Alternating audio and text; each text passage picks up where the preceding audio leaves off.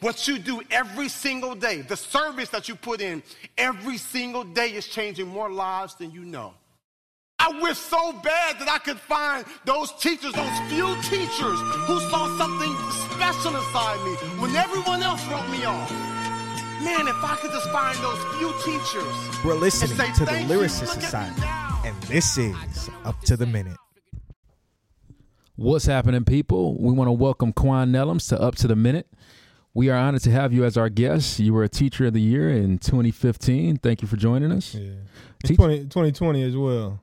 Oh, Well, that's big. That's well, big. they they um retrofitted it because I got it in 2021, but because of the stuff that happened in 2020, you know, uh, with the COVID and everything, they just okay. they gave it to me in 21. Yeah. Okay. Well, teaching is a lost art. We want to start out with a barrage of questions to help me and Mr. Gabriel Forrest understand what's happening in the world of education. Indeed. You know, let me say, Up to the Minute is going to produce a series of podcasts of urban education, and we want to invite you to join us as we ourselves seek to really understand what's happening in the beloved world of education. Yeah, I'm down. Yes, indeed. Yes. Mhm. So, black men are a rare breed in the world of education. That's right. So, we want to start out with why uh, there's a significant loss of individuals in the field of education.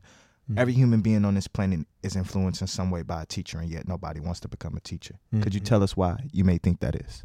Well, I mean, there's a there's a critical shortage of um, teachers, period, across the board. Um, of course, black men. Um, at one point, black men were two percent of the teaching population. So now I'm seeing numbers that saying that we're like one percent of the um, teaching population. So um, what's the reason? Um, I mean, there's a there's a couple of things we could be here all day, but you know, there's a historical component where, um, at one point in time, once um, integration, uh, Brown v. Board of Education, um, once they integrated schools or desegregated schools, a lot of the um, black schools, uh, especially in the South, were um, closed, and the, the students went on to integrate like predominantly white schools. So the the students, black students, went to these predominantly white schools, but the black teachers didn't. You know, so you had like men who were um, in the teaching profession that you know didn't follow. Um, they didn't. Um, they didn't uh, um positions of leadership. It didn't travel over to the um, to to other um, integrated schools, and uh, so that's like the, the historical. Yeah, I was going to say, and then possibly what the lack of education from a black man then. Yeah. Well, I mean, you, you- black men who did get education at that point, you know, that's what they. That was one of the, the things that they that they went into was education. Okay, so right. you had a lot of like a lot of your um your inner, uh, especially like jazz musicians, they had Okay. like, degrees, Yeah. you know, but they were teachers as well because that was like one of the things, you know, teaching and preaching was the things that you could do as a Mhm. black person, Yeah. you know. So, um, but that's the, you know, that that's that's the, the historical. You there's a book called Jim Crow's Pink Slip that kind of talks about all that Okay. uh, that just came out, but. Um, a more recent thing is, um, you know, over the years is just that um, teaching is a predominantly um, woman led um, industry, you know, and so um, when you're talking about, I mean, numbers of men, whether you're white, black, Hispanic, whatever, are, are low in teaching because it's considered to be like a woman's Yeah.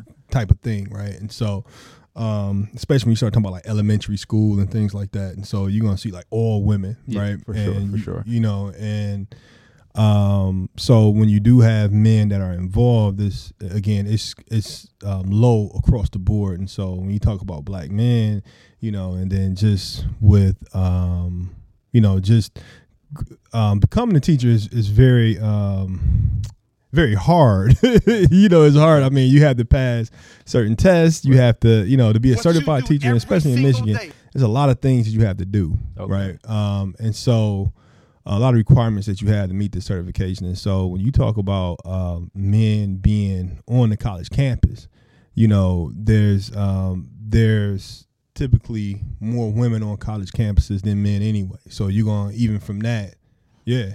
Okay. Go ahead. You you want to? Gotcha. Yeah. No, that's understood. No, that's okay, understood. yeah. No, so no, so no, I think um, so. So when you talk about that, and then as far as so you got you got a um a sh- you know uh, a shortage of men on college campuses, you know, anyway, Okay. and then when you put that as far as going into colleges of education where again there's going to be even another shortage of men you know what i'm saying because this is considered to be like a women dominated industry Right. and then on top of that, when you add, okay, um, you know, um, minority males, you know, you know, you got slim pickings to choose from.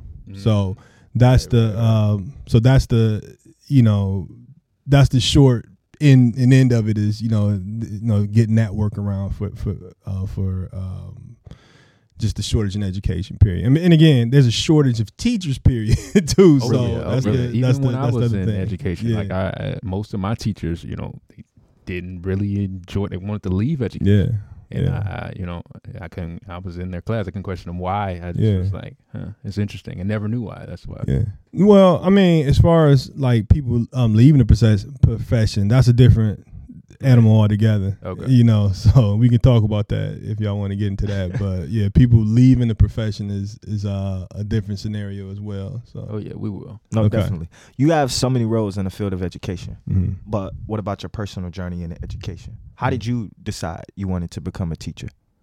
Yeah, so honestly, uh, I had no idea I was going into education. Um, I was actually um, going into material science engineering, Mm. and um, I had the opportunity to volunteer at Peter Vetal School back in 1999, and that's when I started. And so um, I had the opportunity to work alongside Dennis Talbert and Rosedale Park Baptist Church, and so um, I uh, I did AmeriCorps and they placed me at Rosedale Park Baptist Church, but um, the student ministries department at Rosedale Park Baptist Church had an interesting concept of how they engage the community, and so they really uh, engaged the community by being like inside of the the various fixtures of the community, and so school being one of them, and so um, the youth pastor Dennis Talbert he uh, he utilized us inside of the schools um, being able to fill any gaps or any needs that was needed. And so, in that particular case, I was actually, you know, placed inside of Peter Vetal School, and I was utilized as a behavior interventionist. And so, when you know, especially middle school students, particularly the boys, when they got in trouble, they would come and see me, and we would just talk things out. Um, um, Dennis gave me a charge to uh, start a mentorship program for those boys, and so um, you know, leading mentorship programs in schools called Harambe, and then doing things in the community as well um, with those same students, because uh, most of our students came from the Smith Housing Projects, and so. I had an office at the church which was adjacent to the Smith Housing Project. So the craziest thing, I, I was able to see the kids in school, and then I was able also to see them Mm. you know, when they were at home as well. And so um, just that really solidified that relationship with those students. And so um, it was a, a great concept. It was a great um, opportunity to see how um, community and schools work together. And so uh, by the end of my volunteer stint, I was, you know, I, somebody asked me, I always forget who asked me, but someone, someone asked me the question, have you ever thought about being a teacher? And I was like, wow, you know, I never thought about it, you know, but man, Yeah. this seems like something that I could do because Right. again, I was doing, I was immersed in, it, I saw how it worked, and so I actually uh, went and um, switched my major. Not uh, too soon after that, uh, ended up switching into education, and so um, just the amount of of uh, ridicule I got for doing that was uh, was interesting. I remember when I uh, when I made the decision, I was talking to an older gentleman. I said, "Hey, you know, I'm thinking I'm about to I'm thinking I'm about to uh, switch to education." And so he looked at me and he started laughing uncontrollably. Like Wow. he want to be a Wow. teacher. Ah, He laughed, laughed, laughed, and he said, uh, "You know what they say." Those who can't do, those who can't teach. and he Wow. started, he started, he started laughing, and uh, I was like, "Wow!" So at that moment, I knew. I mean, that might be another reason why you don't have a lot of men going Oh, into yeah. it because it's Oh, not yeah. something that's respected. And so, Exactly. you know, I saw it in real time. But again, I had saw something else dope. I had saw just how respected teachers were at Vetal, and then particularly, I'm working with a a, a, a man by the name of Brown, Mr. Brownlee at the time. I mean, he was. I mean, I was placed in, you know, his class as a student teacher. I mean, this guy, I mean, the epitome of, you know, being a masculine male, but he was very compassionate. He was from, uh, you know, military background, lived about 450 pounds, Yeah. bench press in the gym, you know, and so, but up the, and put them down. yeah, but the kids loved him. They were, you know, they was, you know, I remember at the, you know, every, you know, every year he would, you know, he taught the eighth graders. So when they would be going to, um, you know, across the stage, I mean, he would get a standing ovation. Um, Wow. I, I learned a lot about the teaching profession from him. Yeah. Um, I, I just remember at the beginning of the school year, you know, we're told to decorate our rooms, right? He didn't. He never decorated his room at the beginning of the year because he told me, he said, listen, I'm not going to decorate it. The kids are going to decorate it. And they were decorated because he did all projects. And so all the projects that he did, by the end of the school year, they was all over, over the room. Wow, that was the decorations. And so, I mean, all over the room, all over the door, all over the back of the door. nice so, way to do it. yeah. So, um, you know, that's, you know, and I was like, wow, you know, and the kids took pride in the things they did. Like I said, they love that guy. When you look, when you look on, even if you look online now, you would see like he always get invited uh, to the weddings. He get invited to the the baby showers. He's all, you know, he's always there. And so, um, you know, so I, I, you know, so I saw that, and so that was able to kind of trump the the ridicule and the laughter I got from this other gentleman, right? And so, um, but yeah, you know, it's, it's, you get a different um, reaction when you say when somebody asks what you're in college for. You say, "Oh, I'm in college for material science engineering." You're like, "Oh, you know," you get like Right. immediate respect as opposed to you saying, "Oh, I'm in school to be a teacher." So it seems like you know your body of work seems to focus on you know building that relevant pathway to education, you know, and, and closing that gap, you know, with culture and education, like you said. Indeed. You know, so what what is your view on the normal form of teaching, and what are some ways you know that you see that can be changed in Yeah. education as you know from So- So I say that the first thing, my segue into education was volunteering. okay and um and being asked. You know, a lot of times, you know, um, somebody might not never ask you, like, "Hey, man, you ever thought about teaching?" And you're Right. like, "You know, nobody never asked me that." you know, and so I think that's the first thing, and then really giving people that chance to volunteer with young people. I really think that every man has the responsibility to pour into the next generation, whether it's through teaching, whether it's through running mentorship, whether it's through having a mentor. You know, it, every it's every man's job to pour into the next generation. You know, definitely all right. So, in that being said, my view of teaching is is that you know really just bringing your passions into what you do. because you know the the normal form is you know just standing up front giving a Yeah, lecture. to- you know, yeah. Nah, I mean, I mean, I've seen people do that very well, as you know. But Okay. uh, but I think that with the way that our students have, I mean, like I say, we, we're dealing with a whole new generation Now, of oh students. yeah, oh yeah, Gen Z, they they're, they're on their they're on their phones, they're wired, they have access to information. Um, you know, and so sometimes that might not work. But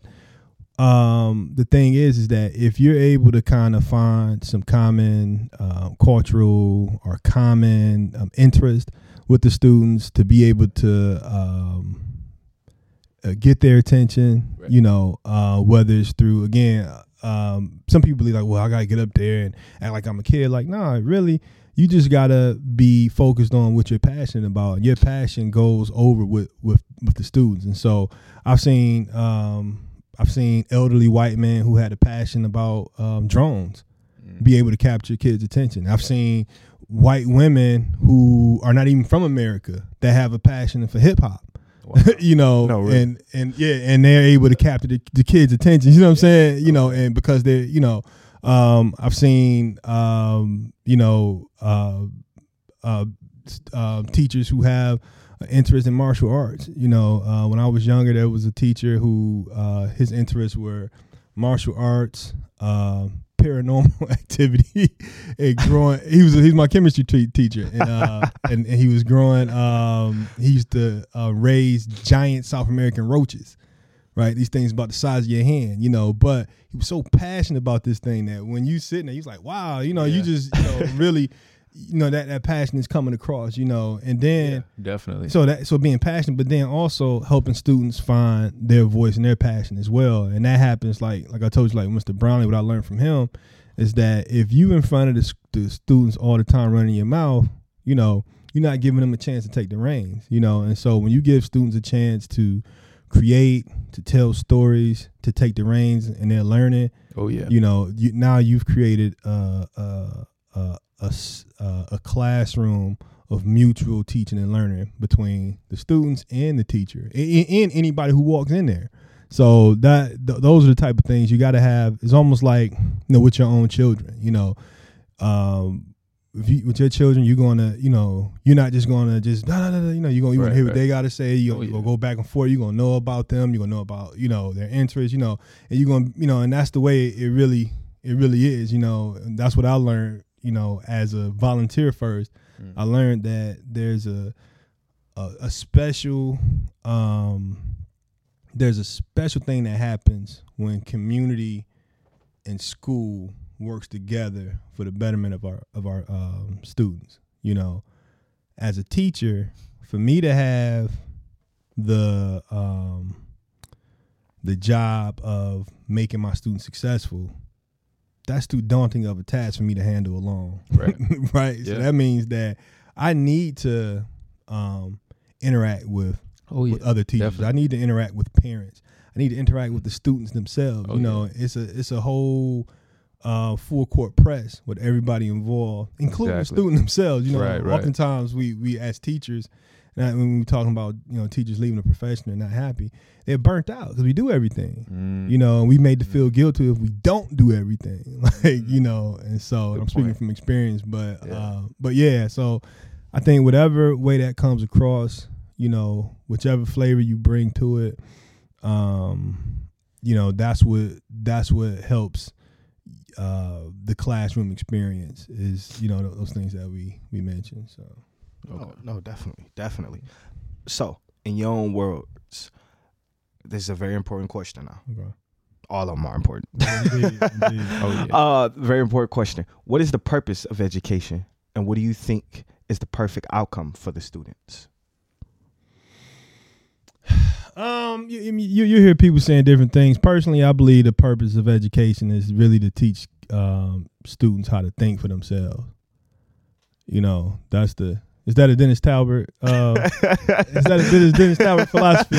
It must have rubbed off on me. Yeah, but that's the that's the. I mean, that that's that's that's the end goal where you want to uh, develop some critical thinking. yeah, to, to develop critical thinkers and and you know, you're I mean, it shouldn't you did a poor job if at the end of the school year they're still relying on you for, for Mm, information definitely. and education. You know, you want them to be able to like I said, that's where it comes where you say, I'm giving you the reins. I want to learn now. You know what I'm saying? And so Oh, yeah. I want to learn from you, you know, and that's um and that's how, you know, education works. You know, as the teacher, I bring something out of you and then, you know, as the learner, you cap, you know, you encapsulate those things you learn and you come up with new knowledge and you're able to to make connections on your own and bring that to the table as well. So I think that's you know that's the that's the best thing to see. And I mean, you see it across the board, whether it's sports, whether it's finances, whatever. You know, you want, um, you know, I, um, so not only am I a teacher, I'm also a counselor.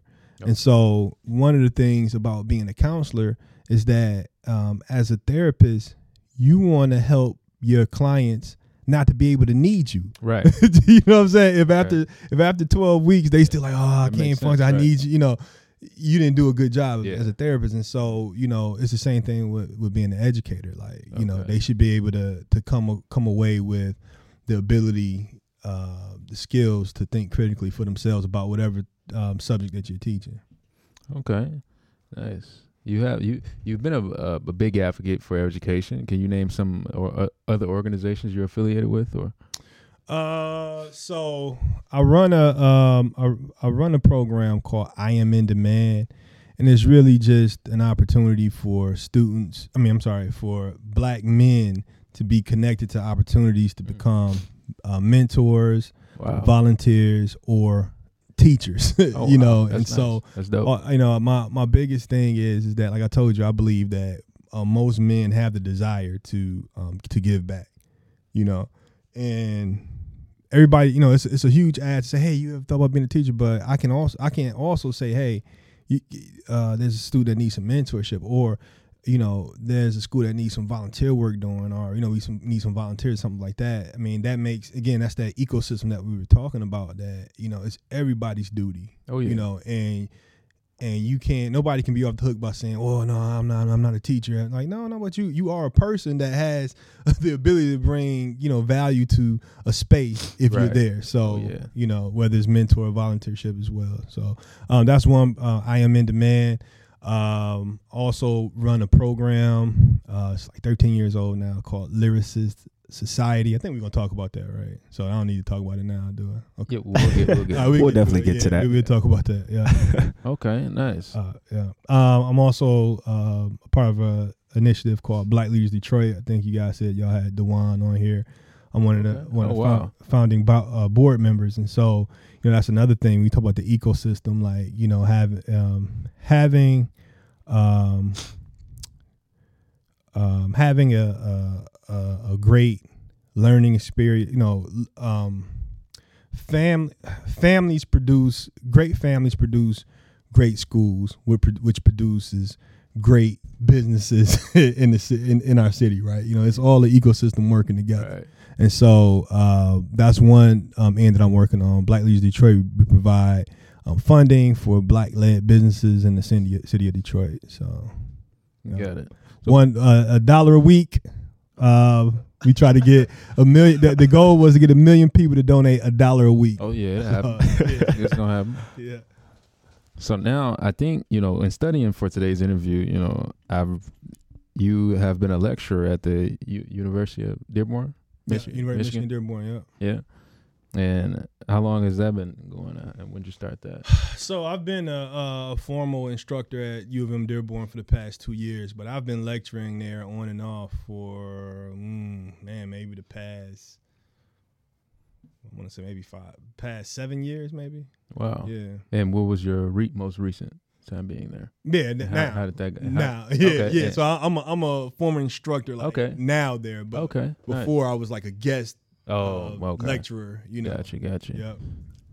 hmm So, as an educator, now we're talking. Um, what are some ways you help learners establish their strengths and interests?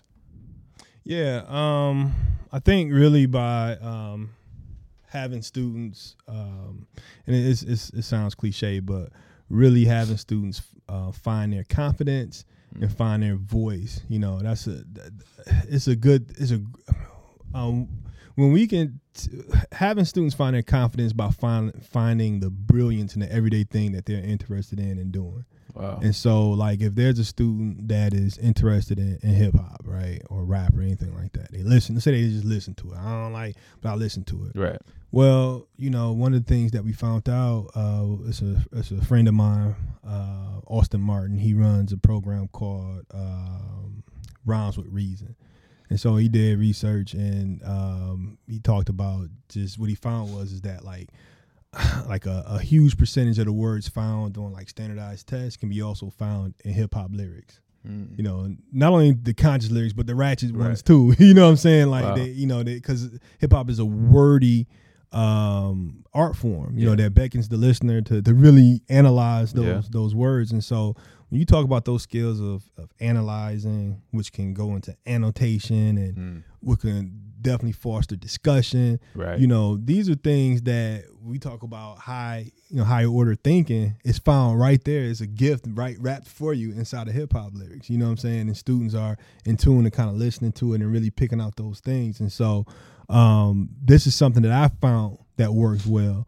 but um, there is uh, a website called genius it used to be called rap genius you ever heard of that I've heard of rap. Genius. Okay. Yeah. so you know these these tech guys from I think they're from MIT, they developed this website. They was like, you know what, people want to know the meaning behind rap lyrics, and so you had a rap lyrics, you know, put it pla placed online, and people can go on and they can annotate it.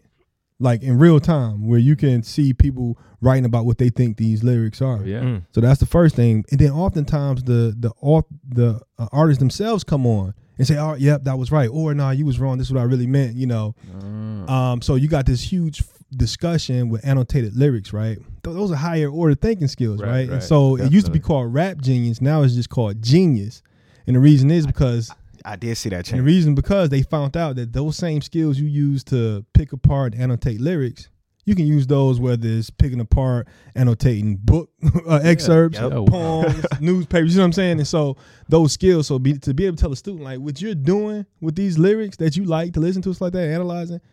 That's these are things that people do in academia, higher academia. Yeah, you know that you know these are things you can do, and so really helping students find their confidence with something like that. It can be that, it can be, I mean, whatever it is, and this is where that relationship comes from. Like whatever it is, like you know what you're doing, having those students know that it's brilliant. You know, it's brilliant what you're doing. There's a brilliance behind the things that you already are um, interested in. You know, let's let's bring that out of you. You know, and so I think that's uh, that's uh, the question was how do you Oh, as an educator, um, how do you best Help you know learners. uh, help learners? Yeah, and that, that was it. The best help learners by really finding the brilliance in those things that they're already interested in and already doing. All right, guys, we're going to go into a quick break. We'll be right back with Up to the Men podcast. Are your kids getting enough art? Where's the music? I don't hear any. Arts programs are being cut, making it hard for my kids and yours. Arts education is important, so it goes. Fight for it, because the less arts kids get, the more it shows. Rapping, painting, or creating music, arts education is key. How's that, Mom? Remember what I told you, Chuck. Less bebop and more hip hop. Art. Ask for more. AmericansForTheArts.org. Look at me now.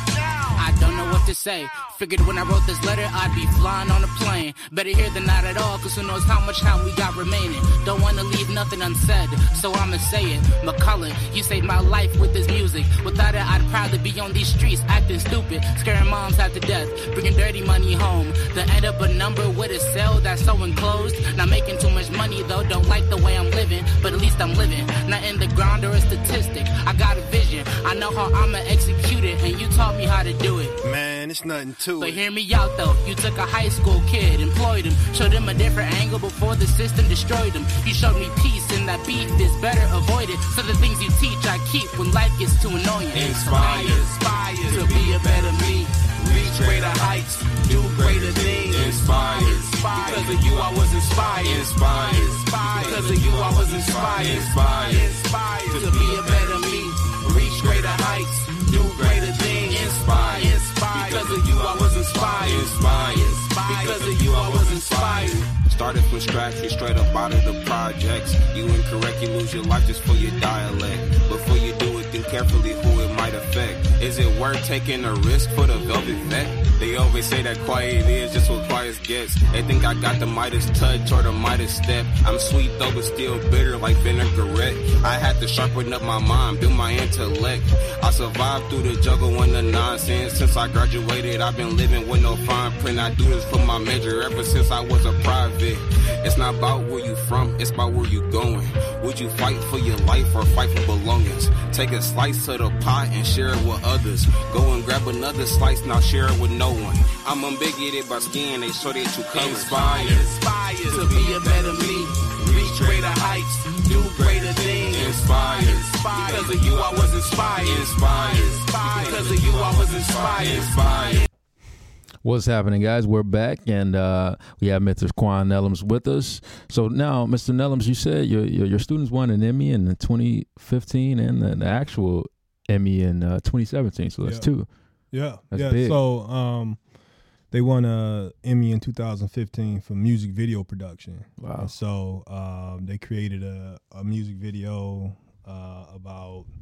Let me see. In 2015, it was they were talking about uh, the name of it was Peace, and so they were talking about like. Um, you know, police brutality. They was talking about just, you know, black on black interactions and and um, violence, and you know, they made a nice, compelling song and, and a very compelling video about yeah. it. So um, they entered it into the um, the Nodys um, uh, awards, and they uh, they actually uh, came out with the with the with the Emmy, and so they got a chance to. You know, you know, dress up. They go on stage, get it, Oh, you know, get they uh, get their Emmy and give a speech and everything. So it was very, very, very uh, good moment for for those students and for Lyricist Society. And then in 2017, they actually had the opportunity to win like the the real adult Emmy. Oh yeah. And this is for a documentary that was done about them um, with by the same name, Lyricist Society. So Okay, yeah. Let's talk about the Lyricist Society. You know, when did it start, and how how did it get started? So, so you know, you know, I got a, um, I got the, the the the historical component, and I got you know the actual date. So the actual Okay. date, uh, 2000, 2010 is when Lyricist, Okay. Lyricist Society started at at uh, Frederick Douglass Academy for Young Men. And so, um, you know, the way it started, it was just, um, you know, I had a background in hip hop, and students, um, you know, I, I taught at Frederick Douglass Academy. Frederick Douglass Academy for Young Men. It's the only all male public school in the state of Michigan, and so working with these young men, a lot of them were extremely talented and skilled, but they didn't want to join a choir, they didn't want to join the band, but they still had, you know, skills to create rhymes, create beats and stuff like that. So I was like, all right, let's uh let's get together and let's let's create, you know. And so we would meet up after school and they would, you know, I I just challenge them on lyrics. We would have lots of discussions. And they would just start, you know, creating. We would we would record and we just put it out, you know. So that's how that's how, you know, um how it started. And just really as a hobby club for those interested in hip hop. But you know, the darndest thing happened though, the stuff that we would put out. Again, this was 2010 and I wasn't really used to like I wasn't even on social media at that time, you know, especially like, you know, YouTube and stuff like that. But things that we would put out, like uh I saw the the young men around the around the school, they had their headphones and they jamming to it. Oh, You know, they they They listening to it, it, they right. it, and I was like, yo, this this Yeah. might be, you know, and it. so yeah, and so we just started doing more and more and more, and um, you know, it got the attention of, um, you know, national uh, people. It got attention of universities. Uh, there's a lot of scholarly journals. If you if you um, if you Google Quan Neloms or Lyricist Society or both together, you'll see like all these scholarly journal journal entries and Wow. things like that. And so, and all it really is is really students um, having a voice and having a platform to uh, place their voice so it can be um, consumed by the by the public. Um, now, the longer version of it is, is that Lyricist Society started in 1997. Okay. And the reason is because I was the first Lyricist Society member. Um, I, I started rapping in '94, and I Oh, had yeah? I had a I was in ninth grade study hall. Uh, I started writing my first rhymes and everything, and I had a group of friends. Uh, we we later it was a, it was one it was one guy in my group. His name was uh, the his rap name was the Mad Prophet. But we was like, you know, we was like, man, that name is so dope. That should be all of our names. So we became the Mad Prophets, and so Okay. honed our skills to rap. You know, we got the attention of a local um, DJ and um, uh, Maestro from the rap group Kaos and Mistro. And so, what he did, he gave us the um, the opportunity to record. I mean, he brought us down in the studio for our first time in the studio. He taught us how to write bars, and so um, I'm probably the shyest person you ever meet. Yeah. And so, uh, but when he put me on that mic, you know, and I'm in the studio and I'm, you know what I'm saying, I get a chance to rap what I've been, you know, writing and stuff. Um, you know, and then hearing that, hearing that boy record it, you know, and I'm listening back to it myself, like, yo, I sound, I sound like something, Right. you know, and I didn't know I had a voice until I heard my voice recorded. Okay. And so, um, that gave me all the confidence in the world, you know. And I thought it, you know, because I, I, you know, especially during that time in the '90s, you've been able to have a, a CD or a tape of your, uh, you know, something that you did. That Yeah. was that was gold. You know, you let people listening to it, so other people liked it as well. And so it just gave me a lot of confidence. It made me a better student. Like 'cause I'm looking Yeah. for words to, you know, it gave it gave made me a confident student. And I'm like, man, this is this is cool. And it gave me an opportunity to platform the things that I wanted to say through rhyme, right?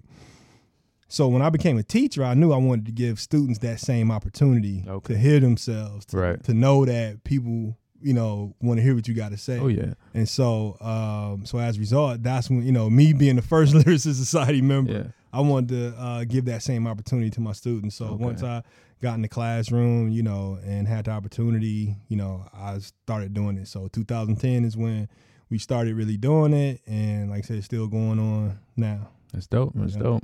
Now, what genre of music best describes your upbringing in Detroit, and you know how did that correlate with your personality as you know unfolding this whole thing? So uh, I believe it or not, I didn't like hip hop up until I was Wow. probably around thirteen, And so, um, again, those group of friends I was telling you about, um, you know, they introduced me to Oh, yeah? what hip hop was like. So, so the the crazy thing about it is my uh, my my best friend at the time was a guy by the name of Ferris Fo- Foster. His sister was a rapper, and the person who did her beats was J Dilla. Mm. Oh wow. And so we was listening to Dilla beats like back, you know, early on before anybody knew who he was. Oh, and yeah? so I remember I'm like, man, you know, I didn't mm. know anything about this type of stuff. So they introduced that stuff to me. Fire. Of course, being introduced to Dilla, I got introduced to Tribe. I got introduced to, you know, um, you know, just uh, some other like Detroit local acts and stuff. That's dope. There was a group. Uh, there was a. Um, I mean, I don't think they really do open mics now, but back in the day in the '90s in Detroit, there was open mics every single Saturday at Maurice Malone Hip Hop Shop. And that was just one. You had the Hip Hop Shop, you had the Shelter, which is now known as well. It's always been known as St. Andrews Hall, but there was a port a part in St. Andrews Hall that we called the Shelter. That's where all the hip hoppers, the break dancers, and stuff would go. Um, um, Cafe Mahogany, all these places where you would go and do open mics. And it really needs to be a documentary done about this the the cultural scene in Detroit in the '90s because that's the the Detroit I grew up grew up in, and so um, that was the genre. I mean, you know, definitely um, hip hop. Um, I mean, you know, you had East Coast, West Coast back during that time, but the, the crazy thing about Dilla is that he had East Coast people rapping to his beats, and he also had West Coast people rapping to his beats. He, Oh, was, yeah. he was good on good on both coasts, and that's what I think Detroit was is. You know, Okay. Detroit because we're Midwest. We were- at that point when everybody was trying to choose sides, like yo, we good on we good on both Exactly. coasts. You know what I'm saying? We good both ways. So, uh, but yeah, but that's that's what I would say. Definitely, definitely hip hop. Lots of lots of jazz music as well. Okay. Uh, you know, you know R and B. You know, Yeah. but like I say, my my friends introduced me to all that stuff because I I was straight. you said you was the shy kid. yeah, I was straight WJLB, whatever was on the radio. Yeah. They introduced me to some of the this the stuff that you couldn't find on the radio. Okay. Yeah. No, definitely. The Lyricist Society has produced many bodies of work that are funny, honest, and smart. So I just want to know what were some of the emotions that you were, that were going through your head, uh, the feelings that that rush that you were getting uh, while seeing all those results become visible. Yeah, yeah, no, lot, lots of pride, man. I mean, I think um, again, uh, what we talked about earlier about what's the purpose of education. I think it's the same thing with with this being able to being able to see kids um, create something, Mm. And produce something, and then you know the big part is that exhibition when you seeing them perform it Right. in real time. Oh, and yeah. then, like, I mean, I'll tell you one particular um, situation that I really set back and be like, man, this is this is what it's all about, right? Um, the students had, I gave them a charge. I said, listen, this is 2017. I said, look, this is the 50th anniversary of the 1967. Some people call it riot, some people call it rebel- rebellion, some people call it revolt. But I was like, I need y'all to do some research and kind of talk about this in a song, you know. And so, you know, they did their research. They came back together and they was like, nah, we got to go back. That sound whack. You know what I'm saying? We want to sound, we want to know that. We Wow. to, you know, I'm a history teacher, you know, and they, and I'm like, you want to make sure you're accurate, first of all, but you Mm. want to make sure you're talking about some things that happened. And so they interviewed like older people. They talked to their family members, did some research, whatever, and they came out with a song called 1967 Now, right? And um, they recorded it, they performed it like a couple places. They did the video for it. Um, NPR picked it up, and so um, they I forget the name, the guy's name here. He does um, Michigan radio, whatever. But he came, he he came to Frederick Douglass, and he was like, "We want to interview these guys," and and uh, I was like, "Cool," you know. So we all in there, myself and the students who made the song, and I'm like, "All right, I probably have to do most of the talking." I, they didn't ask me one word. I was able to sit back and they did all the talking because they it was their work. They knew it. You know what I'm saying? They they you know, and they were able to kind of dissect their lyrics and talk about why they did it and Oh, yeah. and the historical significance of it. And I was like. I was, that, that, so there, I was like, there's pride. So some of those same students now, as I work with younger students, um, you know, they come in, you know, they they they they do the program. A lot of them are like in their mid twenties now, and they're able to come in and kind of work with students and do the same thing. Because when I started Lyrics Society, I was I was 29, you know, at Douglass. So they are encroaching encroaching on that age, but they're able to kind of work. My my old my older alum are able to kind of work with the the newer kids that's involved. So No, understood because the that that age difference, that gap, they're more relatable. No, Yeah. that's understood. no, indeed, indeed. Got it. Well, all right, guys. Well, it's Sounds like we covered. We thank you, Mr. Neloms, for coming. I mean, you said, uh, Mr. Forrest, you, you didn't have a rap that you wanted to. Man, He, ain't- he ain't ready for these That's it. bars. Let's hear him. I ain't, I ain't gonna drop Oh, no we bars got- for them. you know, 'cause we, we do have a lyricist here. I've, you know, I've I've been out of school for quite some time. You know, I I used to be like I'm addicted to education. My family said I would make it, stepping up on the stage because this is my chance to take it. Woo, yeah, I want my name in mystery. Life is a death and some some like I don't I don't do bars no more. I don't I hear, I, I don't. Hear, it, I hear it. Wait, was that off the top, dog? Nah, that wasn't off the top. That was something that I wrote. Uh, you know that swimming pools instrumental, Kendrick Lamar. Yeah, yeah, yeah, yeah, so yeah, it was like, why you sitting playing, girl? You know you wanna pass. Yeah, so yeah, go ahead and take your butt to class. Yeah. That's why we got a school full of knowledge and we learning. Yeah. Yeah, my teachers they tried to get me in, uh, Okay, okay. engaged in a lot of things like that Yeah. because I Yeah. wanted to Yeah, rap that's and, and the things that was coming out of my mouth, the environment I was I was uh, surrounded by. It wasn't. It wasn't beneficial. So Yeah. it sounds like we need more men like Mr. Neloms placed Oh, in yeah, our communities all around Detroit. For real, for real. Yeah, Yeah, all right, and I appreciate that, man. The involvement alone. So thank you. Thank, Thank you. you. Thank you. Y'all, li- y'all heard it live in full effect mode. Back like we never left. Up to the minute. Be more radio. Peace.